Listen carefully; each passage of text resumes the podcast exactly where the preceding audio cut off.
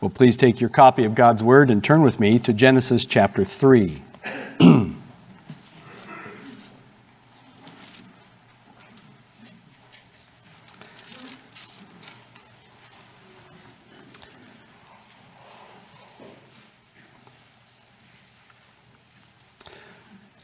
Follow along as I read, beginning at verse 25 of chapter 2 through verse 7 of chapter 3. Genesis chapter 2, verse 25. And the man and his wife were both naked and were not ashamed. Now the serpent was more crafty than any beast of the field which Yahweh God had made. And he said to the woman, Indeed, has God said, You shall not eat from the tree of the garden? And the woman said to the serpent, From the fruit of the trees of the garden we may eat, but from the fruit of the trees which is in the midst of the garden, God said, You shall not eat from it, and you shall not touch it, lest you die. And the serpent said to the woman, You shall not surely die. For God knows that in the days you eat from it, your eyes will be opened, and you will be like God, knowing good and evil. Then the woman saw that the tree was good for food, and that it was a delight to the eyes, and that the tree was desirable to make one wise. So she took from its fruit and ate. And she gave also to her husband with her, and he ate. And the eyes of both of them were opened, and they knew that they were naked and they sewed fig leaves together and made themselves loincloths. Let's once again seek God's face as we come to his holy word.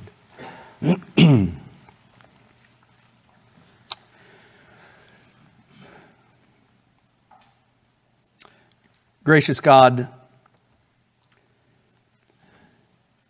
your word at times sounds so foreign to us, so far away in time and place. And so at times, even you seem so far away.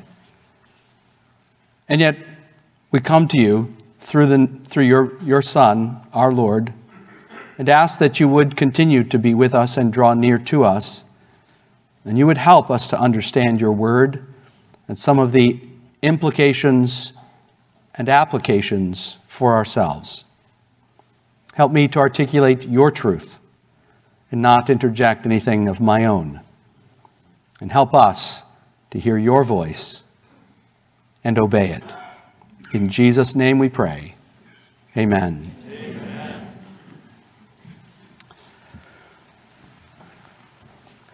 I agree with uh, Dr. Martyn Lloyd-Jones in his commentary, or his actually his sermons uh, on Genesis 3 for he's described a feeling that I myself have had at times.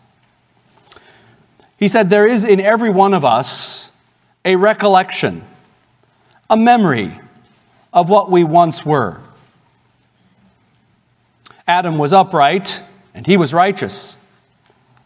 And though we have lost this, and though we have never known it, a memory lingers. It is in all humanity a sense of something else.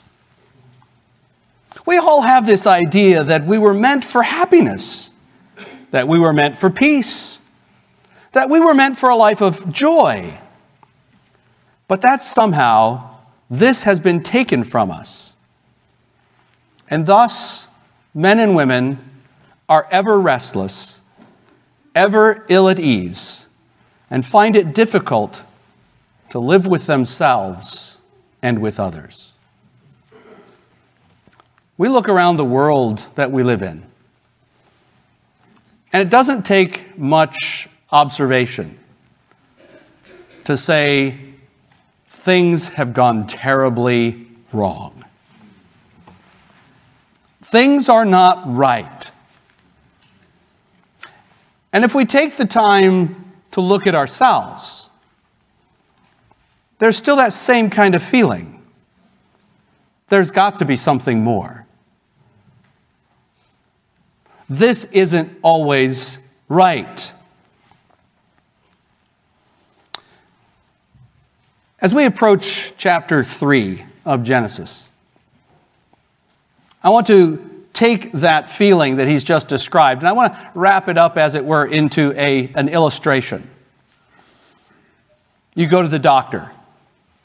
And what you want from your doctor, because something's not right, is you want a good diagnostician. That is, somebody who can see you and diagnose what is wrong. You don't want somebody of a doctor, you don't want a doctor who's just going to say, you know, I don't want to tell this person the bad news. So I'll just tell them it's going to be okay. Don't worry about it. You don't want him to just take the surface view. Well, you say you have a headache. Well, here's a couple of aspirin. That'll solve the problem. Or here's some Tylenol. That'll take care of the problem. Say, no, there's something more here. I don't have headaches like this. I've never had headaches like this. And he doesn't ask any questions about where it started. You say, this guy's not what I want to listen to. He's not telling me really what's wrong. He has no answers for the problems I'm facing. He doesn't know I fell down the stairs yesterday and banged my head on the floor, the concrete floor in my basement. And he's not even asking. He doesn't know what's wrong. But he's coming up with all these little ideas of saying, well, take a little pill here, or go over here and do this little bit of an exercise, or don't worry about it, just get some more sleep, it'll be fine tomorrow. Well, that's the way a lot of philosophers and a lot of people in our world today approach the problems we face. Just need a little more sleep and it'll go away in the morning. It's gonna be okay. Or there's a real surface level, or they have no idea. They're actually oncologists and they're trying to deal with your ingrown toenail. They don't know what I'm doing. They're not coming up with the answers of what's really wrong. When we look around at society, when we look around at the world that we're in, we need to come back to Genesis chapter 3 because Genesis chapter 3 answers for us the question where did all this go wrong?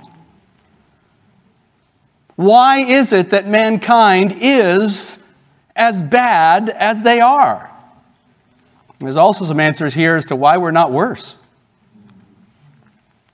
And so I'd like for us again to come back to Genesis as we take up these worldview principles from these chapters in Genesis. I'd like for us to consider what God's Word has to say about the problems we face. Now, I've heard men say, and I've said it from this pulpit, it's been a long time since we've been in this chapter. It was May last year. so it's been a long time. So bear with me as we look back over this section very briefly here. We're going to look at Genesis verses 22, verses 22, 23 to 3 7, where Adam and his wife and the serpent. And I just want to begin with this something now of an illustration of a bookshelf. Imagine this passage is like a bookshelf. And on either end of the bookshelf, there are bookends. And we have two bookends in this section. One bookend is found in verse 25. And the man and his wife were both naked and were unashamed, or were not ashamed.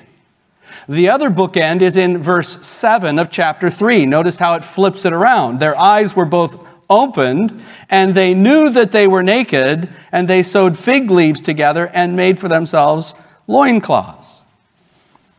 So the man and the wife were naked and unashamed, and now they're ashamed because they see that they're naked. Now, in between these two bookends, we have some important information. But first, before the first bookend. And before the first bookend means chapter 1 1 through chapter 225. And you remember how we saw it, and I emphasized this, and I came back to this time and time again, because we can't understand Genesis chapter 3 if we don't understand how glorious chapters 1 through 2 really are. So before the first bookend, we have a perfect creation, perfectly in order perfectly suited for, to accomplish all that God had designed it to be. We have then in chapter 2, verses 4 through 7, a perfect man created in this perfect world. And in verses 8 through 17 of chapter 2, before we get to this first bookend, we have a perfect home, a garden, where he's going to work and live and have provision for all that he needs. And then in verses 18 to 24, my favorite part, a perfect bride. A woman who is perfectly suited to what Adam needs to be his helper, to be, as it were, like God and be a helper to him at his point of need. At the end of chapter 1, you remember we read in verse 31 God saw all that he had made, and behold, it was very good. And in chapter 2, after the end, after he's formed this woman and brought him to the man, we read that they were together, both naked, and were not ashamed.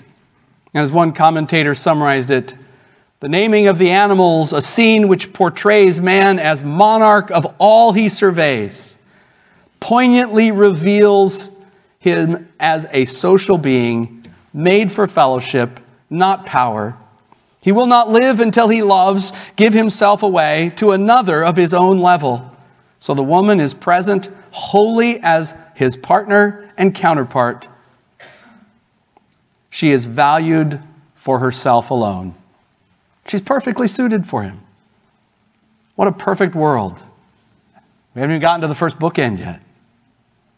And we come to that first bookend that I read. And the man and his wife were naked and were not ashamed. A perfect world, a perfect couple, a perfect relationship. But then between these two bookends, after this bookend, we have some books on this shelf.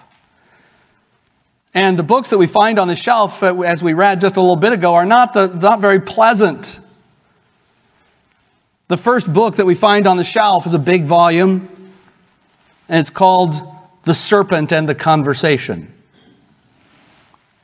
And there's a lot of talking that goes on, and they're talking all about God, talking all about what God said or might have said, or what was not right about what God said but nothing is said about God speaking. And then the next book is a really dark one, and it's the sinister success, deception, and rebellion. They eat the fruit. The woman is deceived. She takes of the fruit. She gives it to her husband, who in utter rebellion eats the fruit disobedience to the well understood, clear, definitive command of their Creator. I'm going to use some big words here. For those who get it, that's great. For those of you who don't, I can explain it later. But let me just give you this magnificent quote by Albert Barnes. He says, The rectitude of God is impugned, his prerogative invaded his command disregarded, his attribute of moral omniscience and all the imaginable advantages attendant thereupon grasped with an eager and willful hand. They shove God aside. They invade his place. They disregard his command. They ignore his moral awareness of all that's going on and all the advantages that have been given to them. They grasp for more, that which they were told not to have. What a horrible thing to do. But that's what they did. All about God, but Yahweh God is absent. And we read in chapter 3, verse 7, the other bookend, and the eyes of both of them were opened and that they knew they were naked, and they sewed fig leaves together and made themselves loincloths. Shame.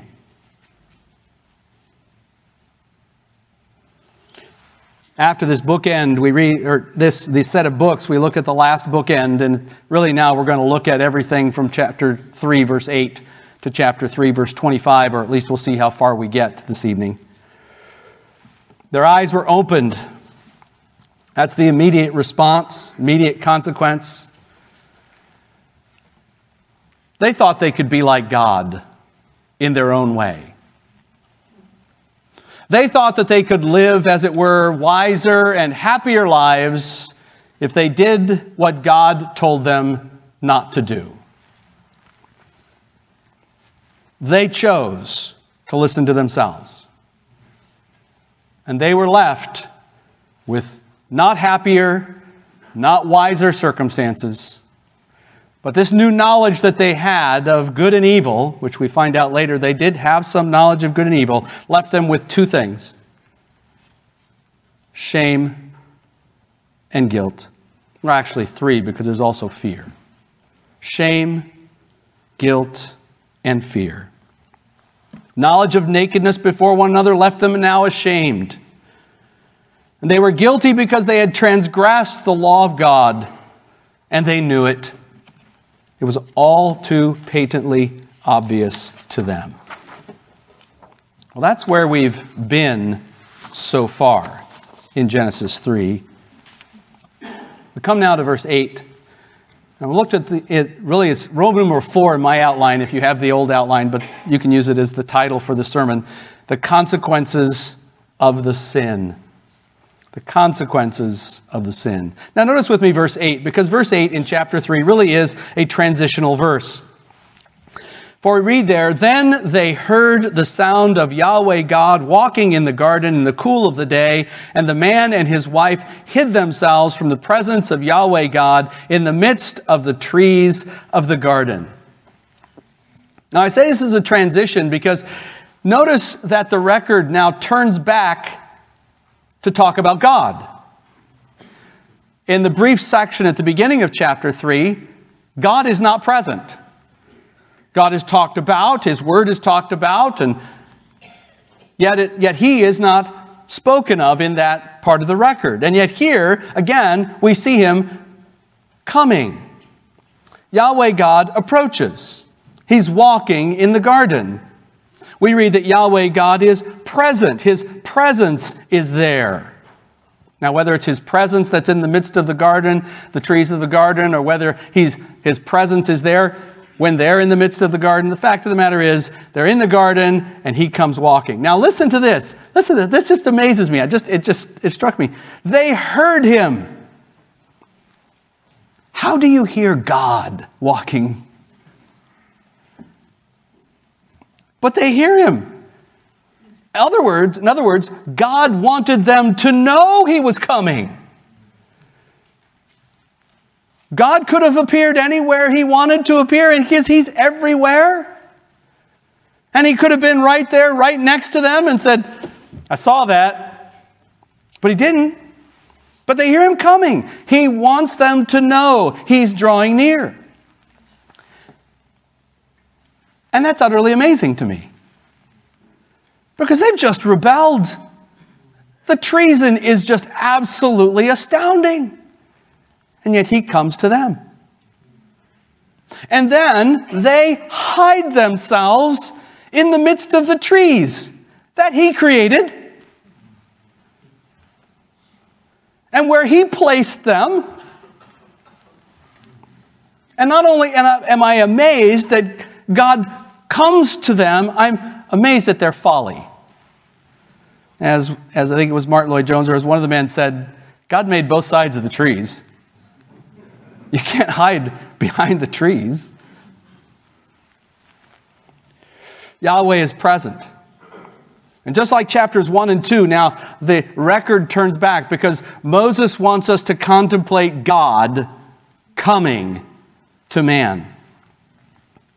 So now, verses 9 through 13, follow along in your copy of God's Word as I read. And again, I'm reading from an, uh, a, a, newer version of the New American Standard Translation.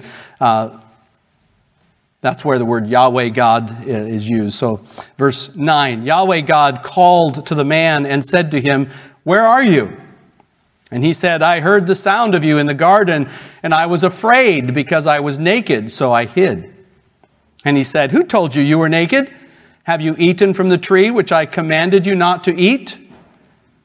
And the man said, The woman whom you gave to me, to be with me, excuse me, she gave to me from the tree, and I ate. Then Yahweh God said to the woman, What is this that you have done? And the woman said, The serpent deceived me, and I ate. So here we have another conversation. This time it's not the serpent and the woman, it's God coming. And the section I've entitled this section, verses 9 through 13, God examines Adam and Eve. And that comes from any number of different books on Genesis. God examines Adam and Eve. You could say he interrogates them, but I think that's a bit rough in terms of the way he approaches it. I want you to think of a detective sitting down with a, a criminal and he's trying to pry things out. It's it, no, no. This, is, this is a God, this is a father coming to a child who knows that he's done something that's going to that's hurt him, and he's trying to get him to see the problem. The Creator Father, God, has come into the garden. Man sought to live without God, to make his own way in life, and when things didn't work out the way he had planned and hoped, he even tries to take care of his problem by himself. I messed up. We messed up. Let's make some fig leaves, cover ourselves up. He's trying to do everything as though God is not part of the picture. And God comes to man. And in this examination, God draws out man and woman. His questions are designed to draw them out. So, his first question in verse 10 to the man, Where are you? Now, God, you know, the patience of God, He knows right where He is. What's He doing? It's not like God doesn't know Him, He can't see Him. God is in every place. His eyes are in every place, seeing the evil and the good. Proverbs 15:3. He knows exactly where man is standing. He knows he's standing behind that birch tree over there. He barely can hide behind it. He knows he's there. I made that up, right? That part about the birch tree. But he's over there behind that tree. He knows it. And yet he's saying to the man, Where are you? He's trying to draw the man out of his hiding. And the man explains. He says, I heard you. Oh, you knew I was coming. Yeah, yeah, I, I, heard you. I heard you. I heard the sound of you in the garden. And that scared me. I was afraid. When I was a little boy, my bedroom was in the basement, and my parents' bedroom was upstairs over my room. So when I was goofing off, they could hear it. I was not smart enough to know that. But I was smart enough to know that when I heard coming down the stairs that that meant someone was coming. And I knew what was coming with it.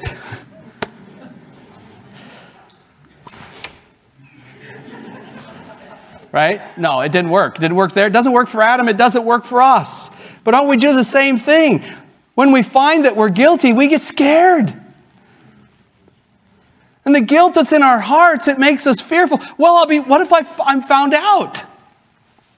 You know that, that little cookie that you took, and you hope, no, that the crumbs don't show. Or that little change you did on the income tax that you hope the IRS is not, they're going to be going for bigger fish. They're not going to look for this. But nevertheless, you kind of get that mail in, you know, in the, from the IRS. You, oh no, I've been audited, right? There's that fear. You're doing something you know is wrong. And fear, it's called guilt, guilt feelings. Because you're guilty, you've broken God's law. That's what this is feeling. That's what he's feeling. He says, I was afraid. I was naked. I, I, I didn't know. I was ashamed, and so I hid. Did you notice what's missing? There's no confession. There's nothing about, I, I broke your law. I broke your commandment.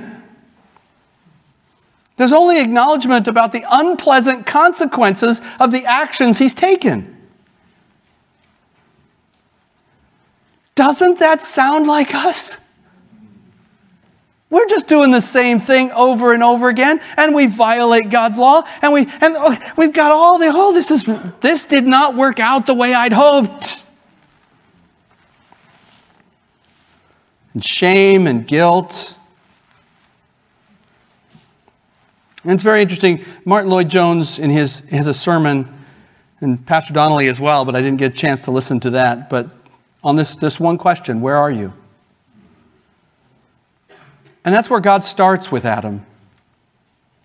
Where are you, Adam? Adam, do you see where you are? Adam, I know where you are. Do you see where you are? Do you see that you have put yourself at odds with me?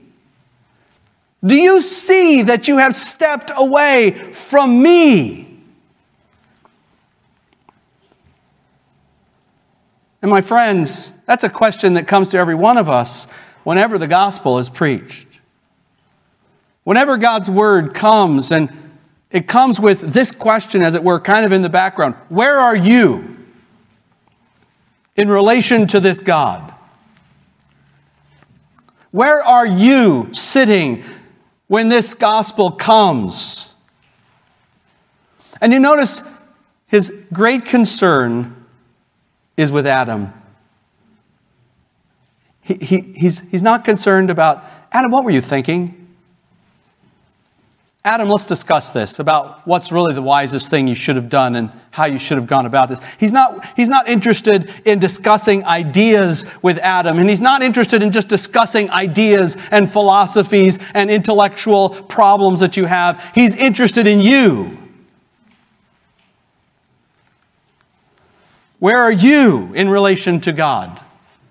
This God who created all things and gives you life and breath and upholds you and every atom in your body, as it says of Christ, by the word of his power. Where are you in relation to this God as he comes tonight and says, I am the God who created you?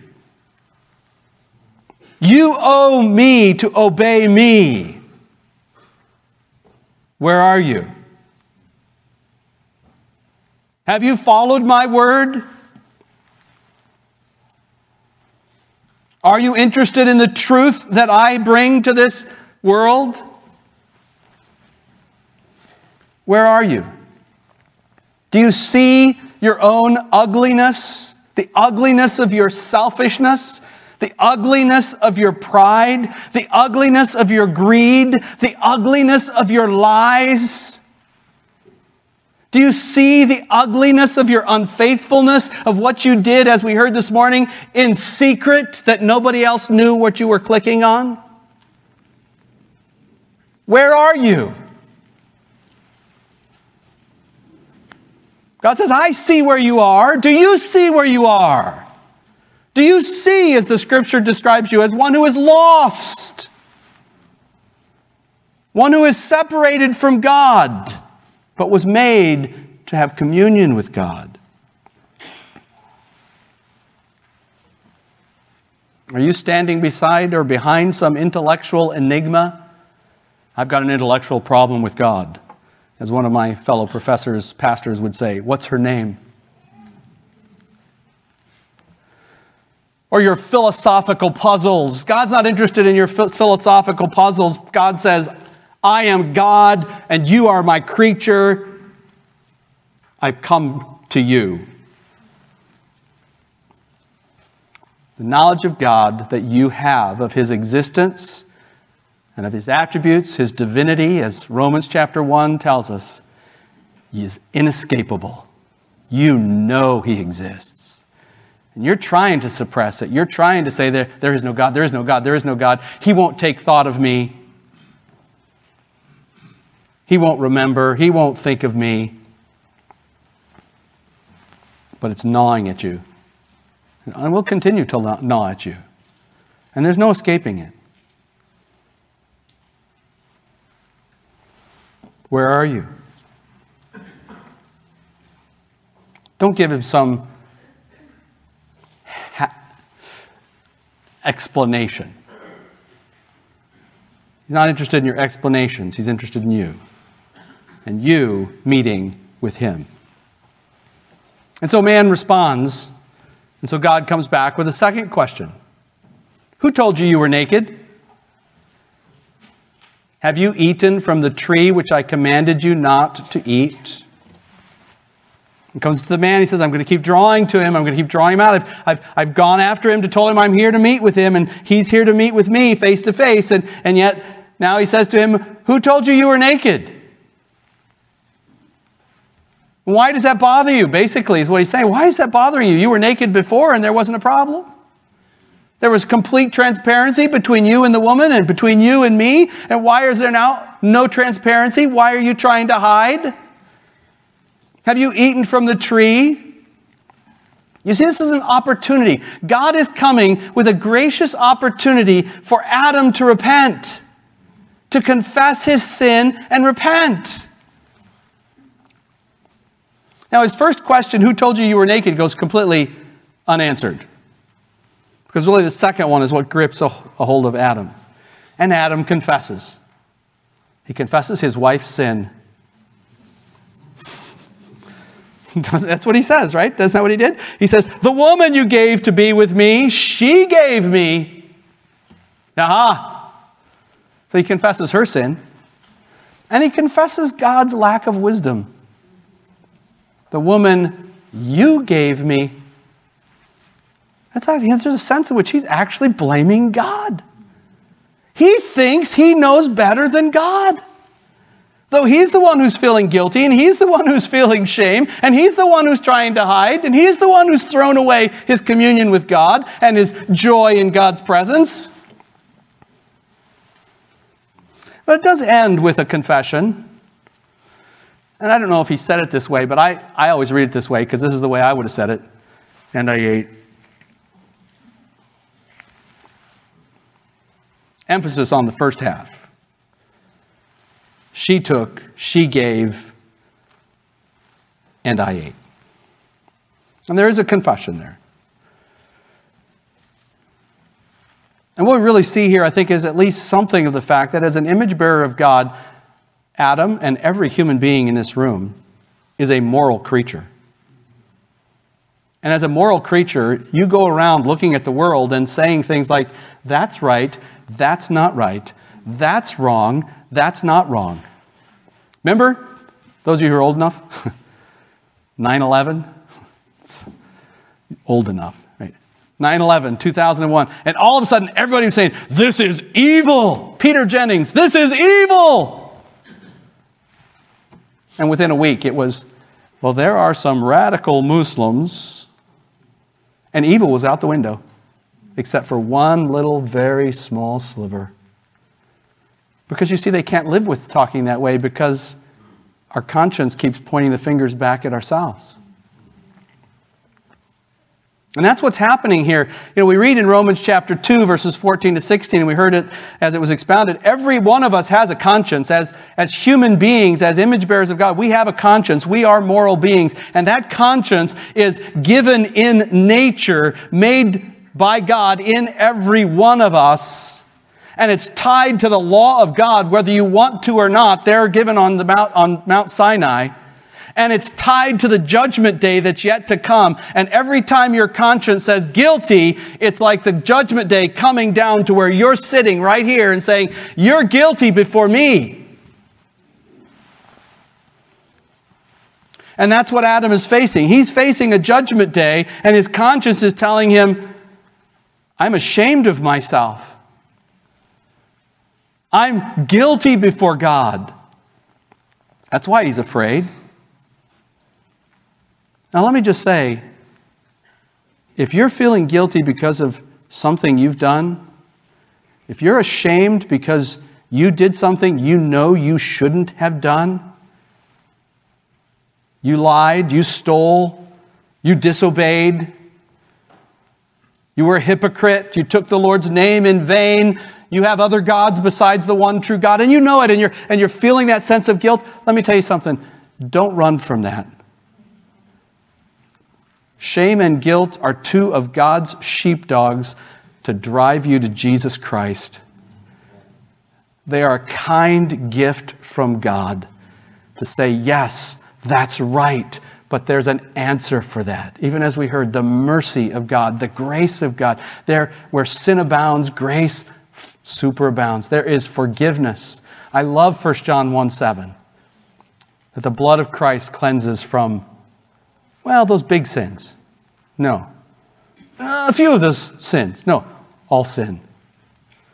And if we confess our sins, 1 John 1 9, if we confess our sins, he is faithful and just to forgive us our sins and to cleanse us from all unrighteousness. What a glorious verse!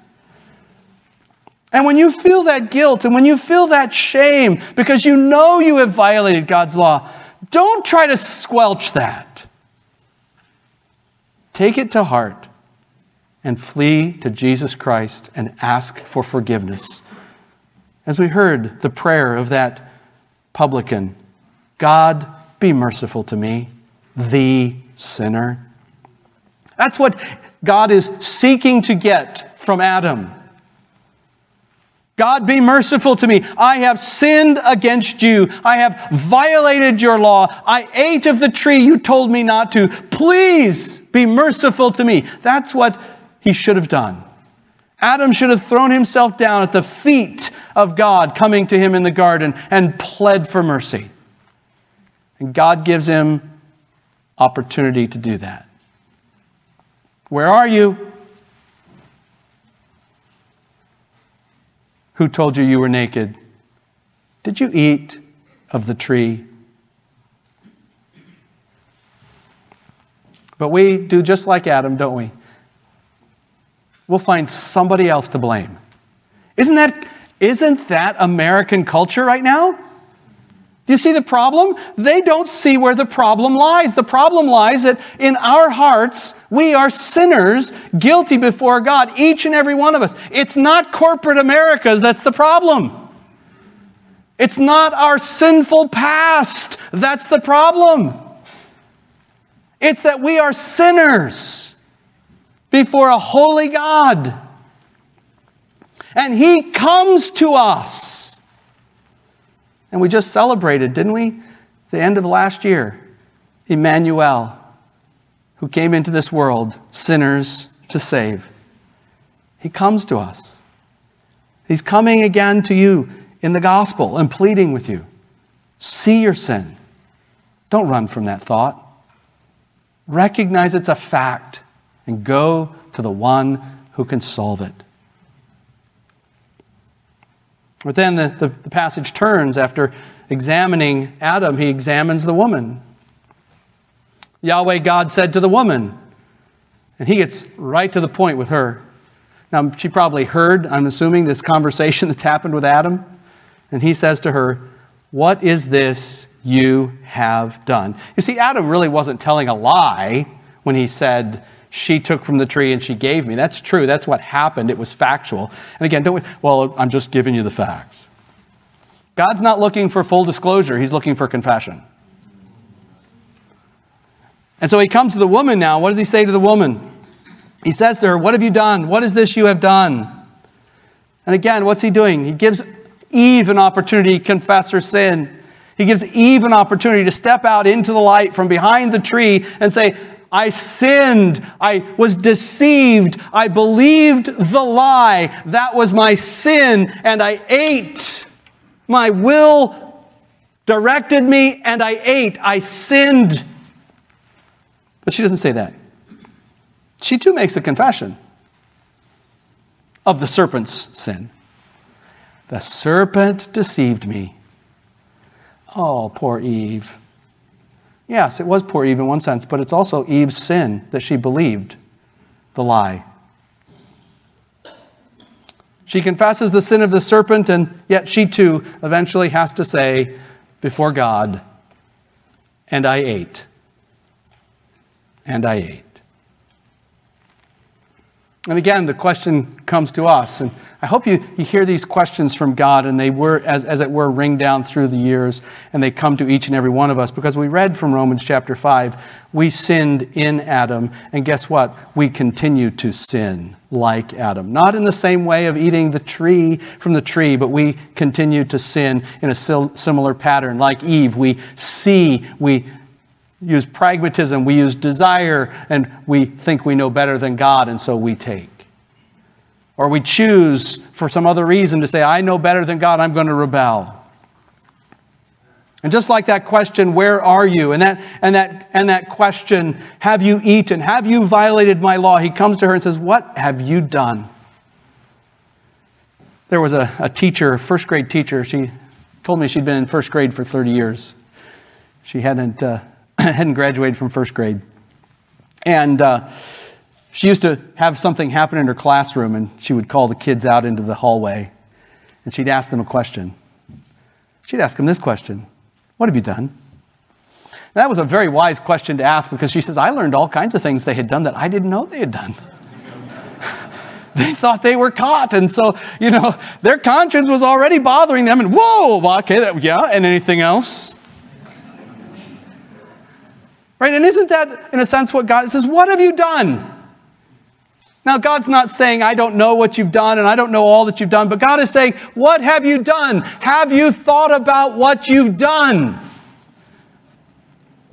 Or are you trying to shift your mind to something else and put it out of your mind? Isn't that what we do when we sin? Well, but I did all these good things. Or, you know what, I've just got to go off and, and, and do something else. I remember a young man who was uh, supposed to be studying for his tests, but he thought, you know, I'm going to go play basketball. I, I'm not going to do my schoolwork, I'm going to go play basketball.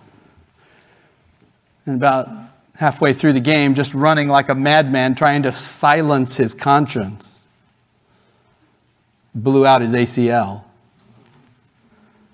missed the shot, and went home crying out to God all the way. You see, when the word comes to you, the commandment comes and exposes you. When the law of God comes as that bright light and exposes the sin, the question comes with that light What have you done? Not what are your values, not what's important to you, but what have you done in the sight of God? What have you done? You have broken God's law. The God who feeds you, keeps you, blesses you. The God who sent his Son to die for sinners like you. What have you done?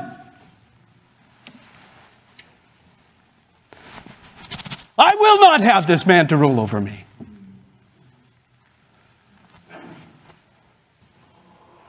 slap, spit, beat. You see, we would do the same thing to Jesus Christ that all of those Jews did in that early day. That's what your sin is like. That's what you've done. It was just a little lie. I was just trying to get my wife off my back. I was just trying to satisfy something for my boss. No. You've broken the law of God. It was just 15 minutes of lust. No, you've spit in the face of God. You've rebelled against your Creator. Where are you? Have you violated God's law? and think about what you've done. And don't just think about it. There's an answer for it. There's a fountain open for sin and uncleanness. And the more that you see something of that uncleanness, the more you'll run. And the quicker you'll run, or you should. But don't run away from God. Don't do an Adam and Eve. You can't hide from God. There's a judgment day coming, and you will meet him and it will all be made known, and there will be no escaping. Well, I don't believe in the judgment day. That's fine. It's going to happen whether you believe in it or not. He's told you, my friends, my brothers and sisters in Christ. As we heard this morning, we too sometimes still sin, don't we? Don't run and hide. Don't hide behind your little religious practices. Well, I had my devotions this morning. Or I'll just pray a little bit longer. Yes, you should pray a little bit longer. You should do your religious practices, but don't hide behind those. Confess your sin, forsake your sin, and find forgiveness again in Jesus Christ. And if you've never done that, I plead with you learn from Adam. What a horrible choice he made. What a horrible choice he made. Now, I'm just taking a, one part of this. There's a whole other aspect to this that I haven't even gotten to yet. Pastor Steve kind of was leaning all in that direction in the sense of we died in Adam. We're guilty in Adam. But you know what? Nobody went to hell just because of the sin of Adam. Because every one of us is born a sinner. And every one of us sins.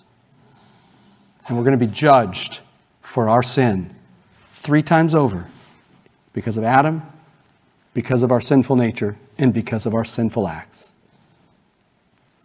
So go to Jesus Christ, whose blood can cleanse from all your sins.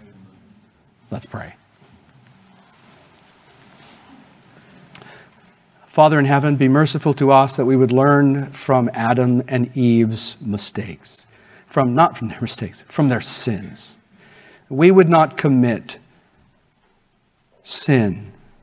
Help us to see it for what it really is. Help us to see where we are when we sin in being separated from you. Father, use this passage to help us understand ourselves first because we see ourselves in the light of who you are. Be merciful, we pray, in Jesus' name. Amen.